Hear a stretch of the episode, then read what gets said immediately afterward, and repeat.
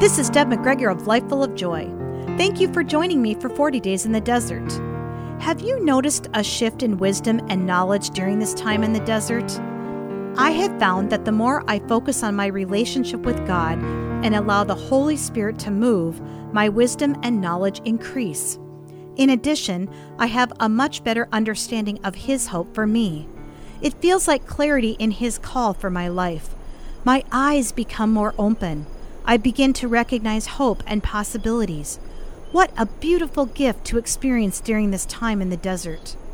Today we read from Ephesians chapter 1 verses 17 to 18. That the God of our Lord Jesus Christ, the Father of glory, may give to you a spirit of wisdom and of revelation in the knowledge of him.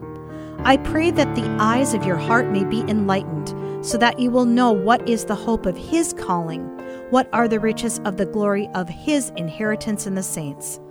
Let us pray together. Dear Lord, thank you for the gifts of wisdom and knowledge. We pray for continued enlightenment and eyes that are open to understand your call for us. Thank you, Father, in the name of Jesus Christ.